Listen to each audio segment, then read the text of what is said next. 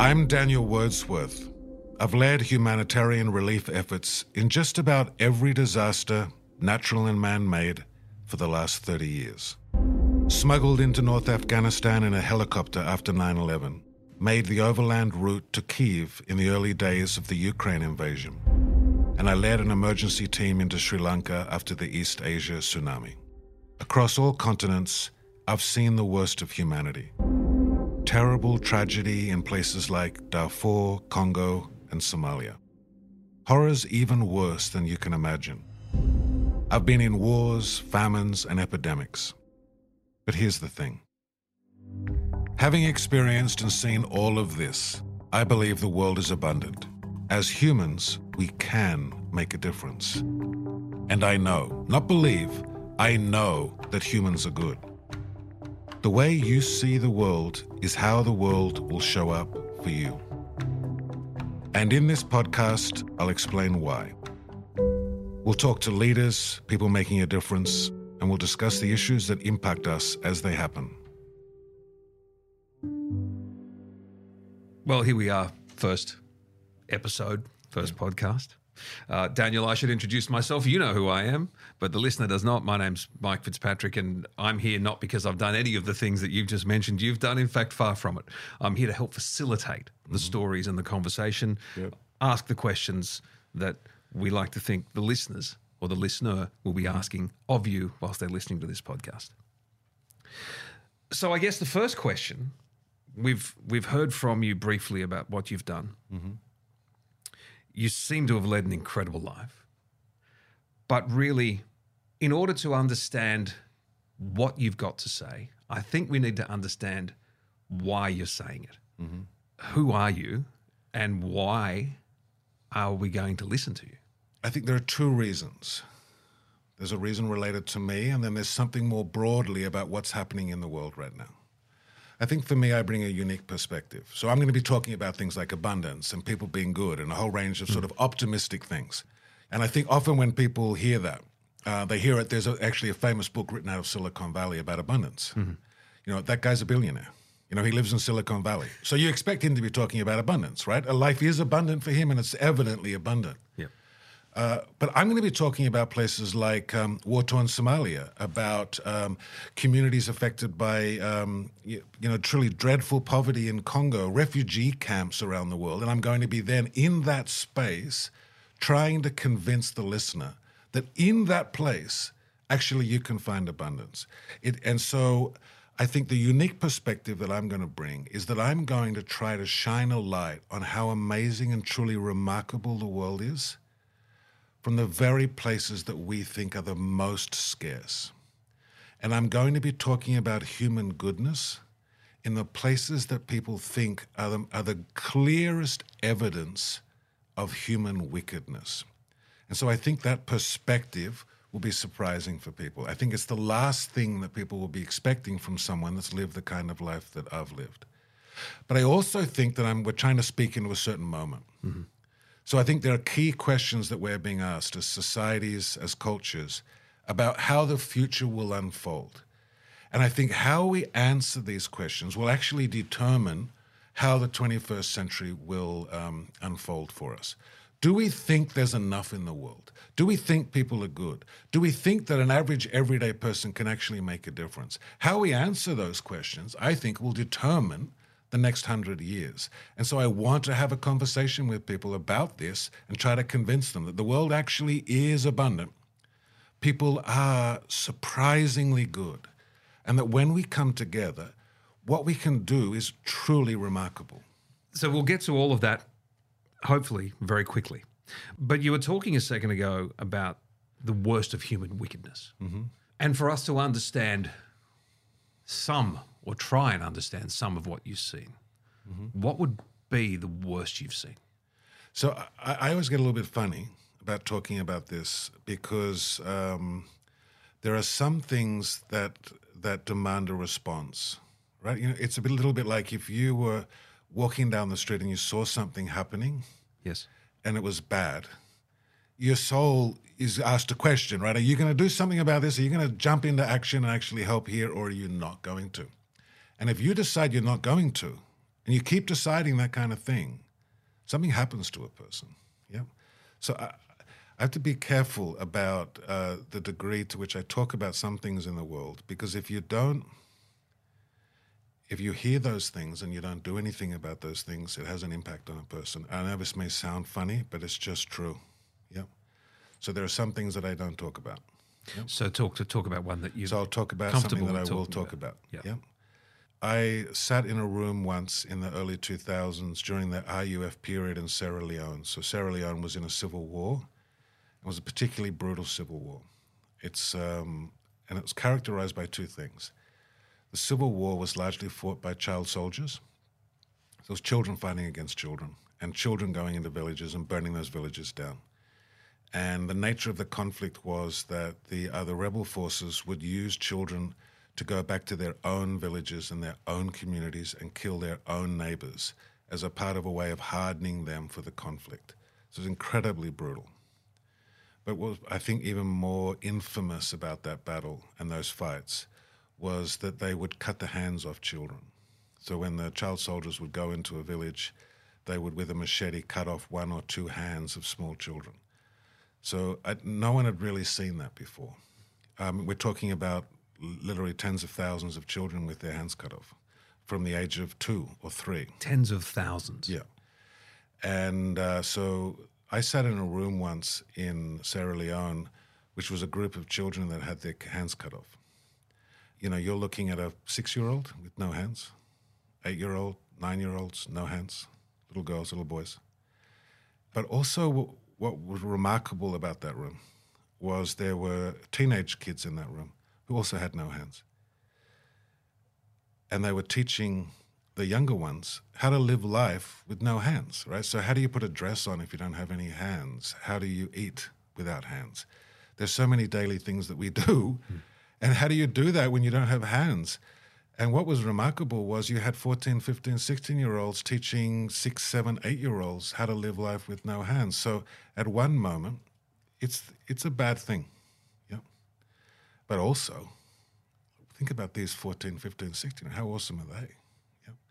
This is, I I think, very symbolic of what I'm going to be talking about. That actually, in a place where the worst is, often what you find is some of the most, um, some of the greatest examples of goodness. And do you feel that goodness shows up in those places because of the level of wickedness? Or, or is there good everywhere? I mean, you honestly can't look at the world and what's happening in the world and happening in countries everywhere, continents everywhere, and say there are everyone is good. Can you? I can't say everyone is good, but I can say overwhelmingly, to a, truly overwhelming degree, there are more good people and more goodness is done than ever badness is done, and wicked people are present. If you had have asked me at the beginning of all of this if I thought this was true, I would say no. The world looks appalling. Look at the dreadful things that happen around us. It seems overwhelming. But it just turns out it's just not the case, right? It turns out when you get into these places, people largely can't help themselves but be good. I can't really explain why it is. It just is. Yep. That for every one bad thing, for every one truly dreadful thing, in every single instance. Now, this is whether you're talking about famines, Ebola outbreaks, whether you're talking about the, the East Timor, the city of Dili being literally burned to the ground. Yep. Or, as I've said, uh, children with, with their hands cut off. Then meeting those child soldiers. Yep. That in the face of all of that, the goodness that comes in response is always overwhelming. Yep. I have never, I've been to some of the most dangerous places on earth during dreadful things, in wars, after wars, in the middle of disasters. And I can say that I have never in a single instance been um, by myself. And in fact, I've never ever been the first person there. Yep. Now, at one level, the families are already there, caring for their kids, trying to make a life. So they're already there. Yep. Behaving in a forgiving, open, optimistic way that would shock you, actually, if you saw it. But also, carers are always there. I had to get smuggled into Afghanistan once. It was so hard to get there. And yet, when I arrived at the refugee camp to help, there were two other aid workers already standing there. Right? It's like, it's happened to me so consistently. that I'm just convinced now. So when you started doing the work you do, and, and do, you, do you describe yourself as a humanitarian? Yeah. Okay. I wanted to make sure. I didn't want to say- call you a humanitarian and then have you say, don't call me a humanitarian. Yeah. no, I think it must. But when you started humanitarian work, how long did it take for you to be that optimistic about people? Was it immediate or did it take 20 years? Uh, it happened immediately, and then it took twenty years. Because I was, I think the first experience that I had, I learned this, but then I forgot all about this, and then it took me twenty years to relearn it. Yeah, that's what happened. In my late teens and early twenties, I decided I wanted to help poor people. Yeah. And I was living in Sydney in the 80s in that time. And I was just grew up on a farm and I'd been in the Navy. I didn't really know. I didn't even really know what poor people were. I didn't really, I had no clue how you do any of this stuff. Yeah. But I decided I wanted to help people. One thing that seemed that I could do was there were kids on the street and there were people coming out of prison and there were drug addicts and different things that needed a place to stay. And so I thought, well, I'm going to create a house in Sydney and I'm going to get two or three other guys like me, got folk, you know, regular guys that had jobs, Yeah. and we're going to rent this big house. And in the rooms, we're going to put bunk beds. So there'd be four bedrooms. There'd be like four normals, right? Not street kids, guys just like me, right? And that we would have these four rooms, and we would put four bunk beds in those rooms. So that gave us about 16 beds. And uh, and then what we would do is we would send out letters to every youth crisis center, every hostel, every prison, any place that took in sort of people that um, looked after people, you know, Like a halfway house. Yeah, like halfway houses, all that kind of stuff. So we sent letters because this is pre-email and everything. else. We just sent letters and we said, "We've opened this house. It's in Pymble. We take in anyone that you have. If there's someone that's too wild for you, someone that you want to throw out, or someone that you can't take in, send them to us. We take everybody." And so this was in uh, late 80s. And we had an avalanche of people coming in, right? So we had people off the street, people out of prison, a whole bunch of people started coming to this house. And the deal was if you were one of the four normals, you had to like do a normal job.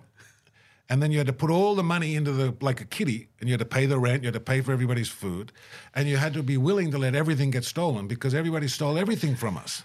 Within the first week or so, everything you own was gone. Now, this is another story we'll tell another time, but we all had a prized possession that we hid. Yep. And it took some months for people to find those things, but they found those prized possessions. Yep. Everything got stolen. But in order to be in this house, it was a lot. Yep. It was a lot.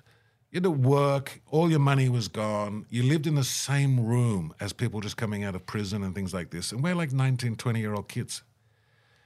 And it was a madhouse.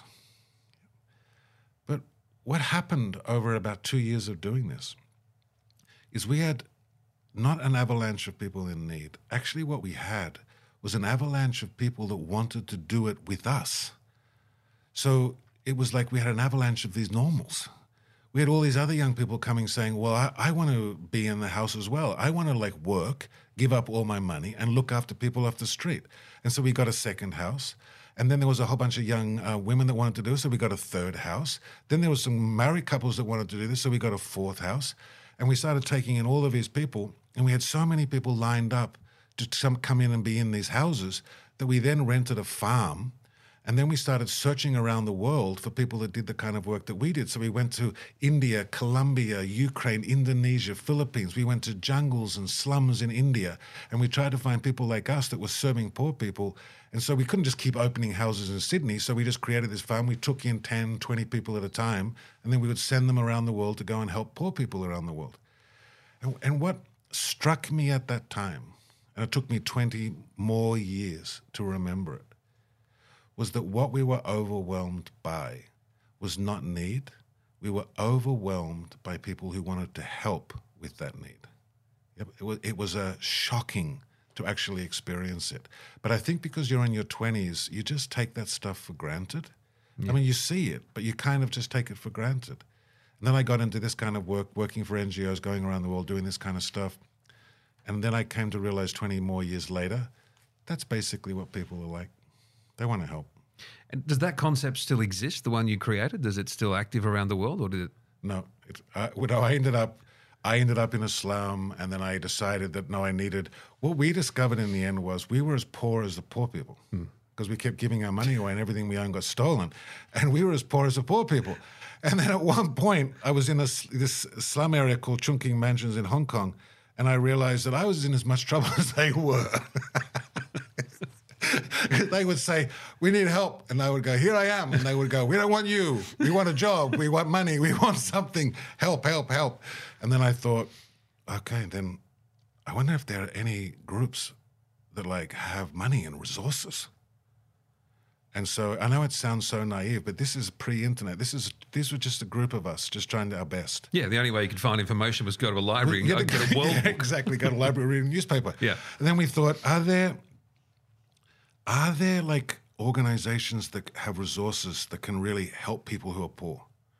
And I literally I was reading, I think it was a Time magazine, and I read about this eh, this thing called an NGO. And this NGO had all this money. And they used to go around the world and help poor people all over the world. And I thought, this is amazing. And so I came back to Australia and I thought, I'm going to go and work for one of these groups because they have apparently money and they can stop poor people being poor. Yeah. And that started me on this journey that's got me where I am now. The story of putting four bunk beds into a room in Sydney is not too far from where I think the rental crisis in Sydney has, has got people now. They've got four people to a room based on the cost of living, which which kind of brings us to abundance. And you mentioned it earlier on. We look at, I guess, certainly in the West, that when things are taken from us, that they are a right and that we don't have enough. For example, at the moment with the cost of living pressure all over the world and inflation crazy, people are saying they don't have enough. They don't have enough money, yet they're still out buying televisions. So the Reserve Bank continues to put mortgage and interest rates up. Hmm. During the pandemic and the lockdowns, people started hoarding. There was no toilet paper. There's not enough. That's a mainstream idea of Yeah. scarcity. Mm-hmm. That's not what you're talking about when you talk about scarcity and abundance, is it? Actually, it is and it isn't, right? So I'll talk about what I'm more clearly talking about, but then I'm going to back my way into that because actually what you're describing is what it really is. Yeah. That's that's confusing. Yeah. so when I when a person like me, right? So if you're if you're in my life, yep. So you're going to um, a place that's affected by war. You're going to a refugee camp. Or you're going to a city like Mogadishu, or you're going into a jungle in Congo or somewhere. Uh, when you talk about scarcity in that environment, it's a it's a very brutal, cold form of scarcity. You know, when a refugee is fleeing a conflict, typically it takes them about two weeks to get to safety. So you imagine you're a mom or a dad and you have two or three kids.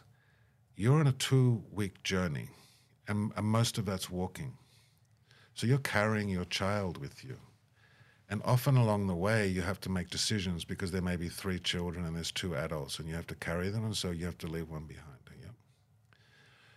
When you make those decisions, and then finally you arrive at a refugee camp, and in a refugee camp, we create what's called reception centers. So they're like places in the refugee camp that when somebody's made this journey, you receive them. Yeah, and you, you get their name, you take it down, and you assign them a place to go and live you give them a first sort of aid package or something like that. They're called reception centers. So when you stand in a reception center like that and you see refugees streaming in, you're seeing people that have walked two weeks and along that way maybe lost a child because of a decision they've made.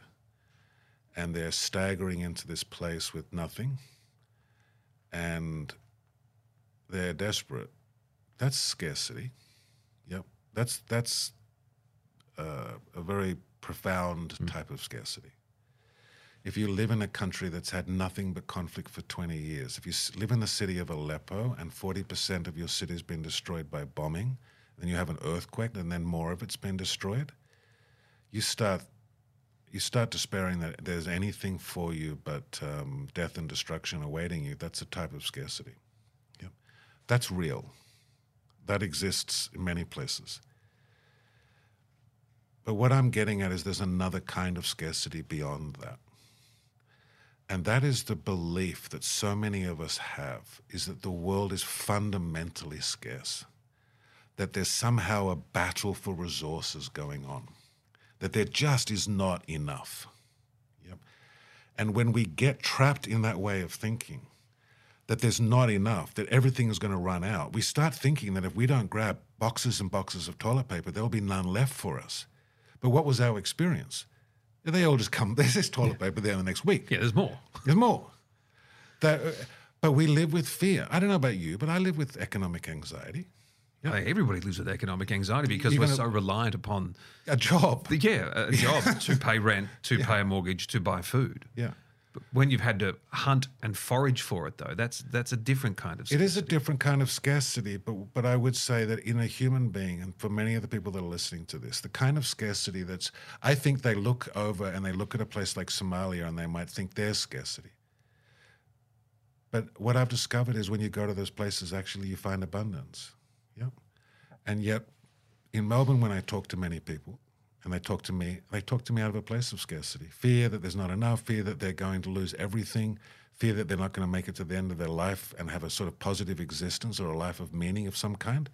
And even though we actually live in what many people would call abundance, we show up every day as if it's all about to go, yeah, or that it's not going to last. And because of that, we become grasping. And because of that, we frame our life with this notion of loss rather than embracing abundance that's around us and openly being willing to share it with others. It changes the entire way that we show up in the world. That does seem overly optimistic. What I take from that is you're saying the majority of people in the world, certainly the Western world, are glass half empty. Yeah. But if you look at the world as abundant, it will show up for you abundant. That takes a lot of optimism. Where do we get that optimism from? How do you make yourself an optimistic person? Yeah. I think of myself as a reluctant optimist, meaning I didn't start off this way. I've just now seen so much, it's so clear and so evident to me that I can't be anything except optimistic. Yep. Because the world is just this way. And I don't, I am the opposite of naive and glib about this. You can't tell me about a situation of scarcity worse than any one that I've been in. And here's the danger, and it's why it took me 20 years. It's like you, you go into a dive. When you start going into those places, for a long time, you go into a dark dip. And after a while, it starts seeming hopeless to you. So, what happened to me was you start going to all of these spots, and you, when you visit refugee camps that have been left and for, have existed for 50 years, and there's a whole, there's a hundred thousand beautiful, wonderful people who've been dropped in some isolated border location and forgotten by the entire world with nothing for them. Yep. They are like cut from the herd. Yep. And just dumped. 100,000 people at a time. The world's biggest refugee camp has over 500,000 people in it. That's phenomenal. And it's just, and no one even can name it. What is its name? It's, it's called Kutupalong Refugee Camp in Bangladesh for the Rohingya. Here you have a whole ethnic group of people, the Rohingya, that the whole world wants to forget exists. And, and 500,000 of them are put into a bamboo refugee camp in an isolated part of Bangladesh, forgotten by all. So, if after 10 years of being in those places, it's very easy to think it's hopeless. And you do get to a point where it, if you, you decide, am I going to stay or not? And if you decide you're not going to, well, then you come back, you open up a cafe or a restaurant, right? So many people do that, by the way, in the work that I'm in. They go, I, I'm going to move back to Tasmania. I'm going to have a restaurant or a bar, bar somewhere. I'm not going to too much for me. I, there's nothing you can do. But I'm not going to do that. So then I thought, well, I'm going to have to change the way I see it. And I'm going to have to just, if no one cares, if it's these people in the middle of nowhere, then this is all they got. So what's here? Maybe there's things here that can help. And it was like a dawning for me. I think people call that an epiphany. Is that suddenly, the moment I just chose, and it wasn't just me, it was a team of us. We just sat in a room because we were despairing. I'm speaking about an actual refugee camp of 100,000 people in Uganda, in the middle of nowhere. It got started in 1958. It has 12 different nationalities in it. It has the victims, and they're not victims, but I hope that it comes across okay. They're like victims of every bad thing that's happened in Africa for 50, 60 years. They wash up in Nakivale refugee settlement. The Somalis there, Congolese are there, uh, Burundians are there. So many different people are there. Ugandans from back in the day, 70s, are here. And we are in that camp. And what are you going to do? So many new crises are happening. People have to respond to so many things. At that time, it was the Syria crisis was happening, so everybody was divert, moving funds to help Syria. We had to still stay in that camp and do something. And so then you ask the question, well, uh, we're going to have to rely on what's here. And so we all just decided we're going to start showing up, believing that there's more here than we think, that there's surely something under the surface here that we can use. And it went kaboom. The whole place changed for us. We started finding stuff everywhere. Yep, started literally finding things everywhere, things we could do, ways we could respond. Uh, and from that one refugee camp, we then started applying that same principle everywhere, all over the world, What was in all one thing different you did? So uh, I'll, give, I'll give one example. This was a crisis moment in, in this refugee camp. We had thir- a team of 35 people that will work there. Because it's in the middle of nowhere, you have to put your staff in the camp with the refugees.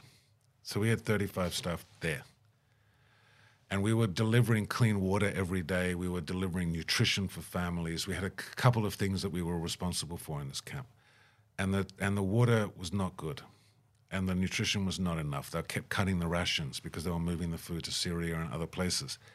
So the nutrition program was sort of imploding, and the water system kept breaking down, and it would be hours of waiting for people when they come to get it. And so what would happen to our team is our team would live in this group of set of houses and they would walk every day to get to the office and they would wear all the uniforms like hat like I'm wearing now. And the refugees would start shouting at them and maligning them.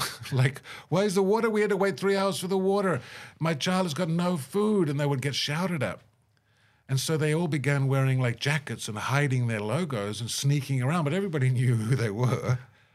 And so after this, months of this, they um, they called us up and they said we're on strike. right, we're not doing this work anymore. We don't want to be spat at by refugees. We're here because we love refugees. Yep, they don't like us. and so I had a my offside like a partner in what we were trying to do called Sarah. So Sarah goes out and she she goes to meet the 30 they're all ex know, on strike so she sits down with them in the office 35 of them in this refugee camp and and she says okay what are your demands? And they're like we have to be better. We have to give clean water. We have to have nu- enough nutrition. We have to do we can't be shouted at by these poor refugees.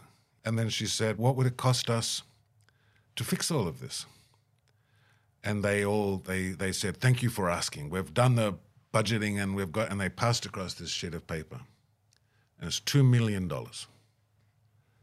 You know a million and a half to fix the water system a few hundred thousand to fix the clinic the, what it was is two million dollars and sarah looks at the amount looks at them and she says i have good news and i have bad news what, do- what do you want and they're like well tell us the bad news and she goes, We don't have $2 million. They said, We're going to do $2 million.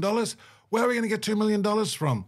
This camp's one of the most forgotten places on earth. No one cares anymore about this. They all were caring about Syria, and I'm, I'm not, I don't say that cynically. Of course, we should care about what was going on in Syria. It was dreadful. Yeah. I mean, how much compassion can everybody hold? This is understandable. I understand this. But she said, We don't have $2 million. And so then they all sat there and they said, Well, they went quiet. And then they said, Well, what's the good news? what's the good news? She says, Well, I have my per diem. Which is a, a, And they go, a, a daily that's, amount. that's like that a you have, daily, yeah. you know, she goes, when, Allowance. when you go on a trip for a week, because she was going there for a week to help them, Yeah. she gets like a hundred, you know, gets a- to pay for accommodation and food. So they go, this is like 35 of them in this room. They're all like uh, angry and upset. And you got to imagine, this is a very emotionally charged room. These are the people you've put into the refugee camp Yeah. to work with the refugees. Yeah, they're like, you sent us out here, and here we're getting maligned, and it's not good enough, and the services we're doing are not good enough. Very angry, uh, rightly so. And uh, she's, and then she says, "I have my per diem." Sorry, I still, I still laugh about this one. And then they pause, and then they're like, "Well, how much is your per diem?" And so she reaches down and she pulls her purse out. She opens it up, she counts the money. She says, "It's five hundred dollars." The whole room's dead quiet. And then she says, "And you know what I'll do is this: we're going to break up in groups for the next hour. I want you to come up with an idea on how to spend this five hundred dollars today to help refugees somehow in this camp." And so they all said, "Okay." So they all broke up, 35 of them. And an hour later, they came back with, I think it was 434 ideas on what they could do today with $500 to make life better for the refugees in that camp. And they picked one, mm-hmm. and they all trotted out with the $500 she had in cash. And I can't actually remember what the idea was, but they all trotted out and did that idea. And then they, and what happened is they all came back, and everyone was so happy they felt like they'd made some momentum. And so what we decided was every single day from then on, in any situation you're in around the world, when it's really impossible and when it costs you two million to fix it, and when we can't give you that, if you can think of something that you can do right now, today, to help a person, you get five hundred dollars to do it. Now that may sound very small. But if you've got two and a half thousand staff, and if you're working in 15 different countries, and if you're actually doing this every single day, what starts happening is this begins accumulating. Yeah. It begins building. Every day you start doing this, you start bringing about small change. And then two or three years later, you'd be amazed at the kind of things that started happening just because of that. And that just came for that moment where we just decided, up until that moment, we were frozen by the need for the two million in that one moment, we suddenly realized what do we actually have? And in that case, it was $500. And can we do anything with this? And that idea lit off. It resulted in one country to 1 million children that were out of school going into school. And it started with $500. Yeah, and this happened all over the place. In advertising, I think they, they call that the freedom of a tight brief. The freedom of a tight brief. You don't have two Yeah. million. You've got 500. 500. What are you going to do? Go and do something with it. Yeah. And the fact that I don't think you could have come up with four, 424 ideas with 2 million. You would have done Oh, yeah. two or three big ticket items. Mhm, That's it. But with 500 bucks, that's amazing. What I'm most amazed about there is that there's refugee camps that have been around since the 50s. We're going to need to address that in another episode. I think we should talk at length about refugee camps because I think they're endlessly both heartbreaking and fascinating. Yeah. But also, there's obviously good in them. Yeah. And uh, for an optimist like you, I'm sure you find good in all refugee camps, no matter how heartbreaking they are. But they're full of refugees. When you talk about people are good and scarcity and abundance, and then you talk about $500, it does seem like, well, but how can I help? It does seem often pointless to say, well, I can't do anything. I'm one human. I can't change the world. Yeah. But you believe that people can change the world. Yeah. So I believe that what you're saying is true, but that's not the whole story. It is absolutely true. If you're sitting at home and you're thinking, in the face of, when you hear me say there's a refugee camp with half a million people that's full of stateless people that nobody wants, the temptation, you could sit there and legitimately say, well, uh, what can I do about that? And the answer is nothing. But here's the good news you are never by yourself. There's never, there's never a moment. Again, like I'm never, I have never, ever been by myself working on anything. I've never been, like as I said earlier, I've never even been the first one. And I've tried, by the way, to be the first one. I have tried many times to be the first one, right?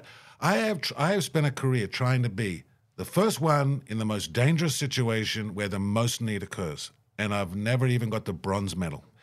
There are, you, you are always surrounded by people trying to pitch in and do something. It is a shocking realization, and it is the most defining realization of my career is this fact that I'll never even get the bronze. And so, on that question, if you're sitting there going, How do I possibly by myself do anything? Then I would say, You don't have to. Guess what? You don't have to do it by yourself. I'm here. I'm going to join in with you. I've spent my whole life with people that come in. I had one time, it was a beautiful, it was a, case in point. I get approached by a nun. And a nun comes Sounds in. Sounds like the start of a joke. That sounds like a joke. As a nun comes to see me, gets off the elevator. She goes, I, I want some help. I go, okay.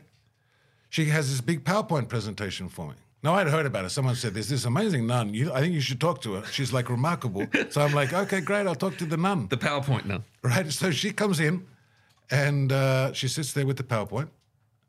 And then she says, I want to, um, you want to help the world, right? I go, yes, no, I'm like fully into that. And then she's like, well, I'm into that too. And I go, good. Okay. We're coming from, you know, we're, here we are.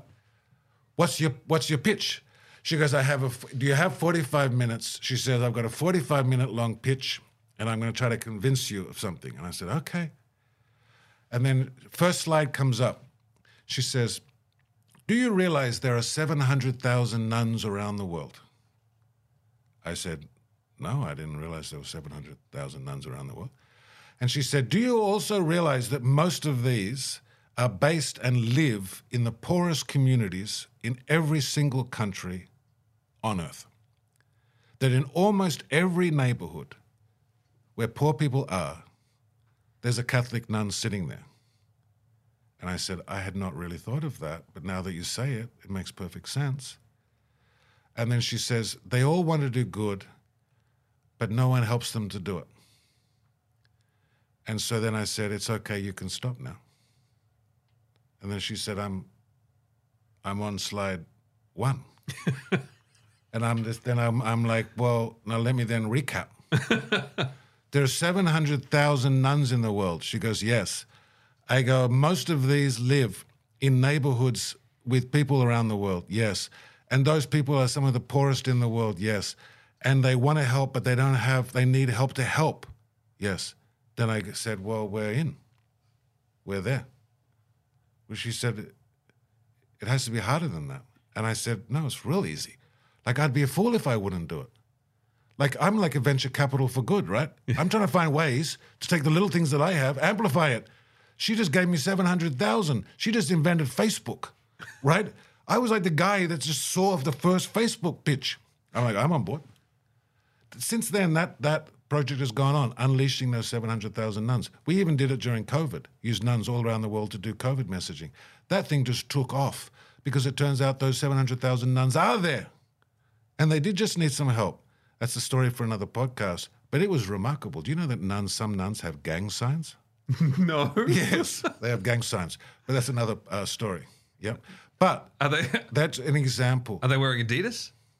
Like are they like what sort of They don't wear any what branded. sort of gang they don't wear, signs? but that's that is really another story. But they do have a gang sign. But uh, all that's that to say is you're never alone. You're never alone. There's always like I thought I was trying to do good, and I discovered one day by accident 700,000 people that were trying to do good. I've seen that over and over again, all the time. It's like never ending. Yep. It's just another one. Yep. And so I know it. So if you're sitting there feeling that you're by yourself, I'm here. You can just call me up. Yeah, I'm sitting on World Vision.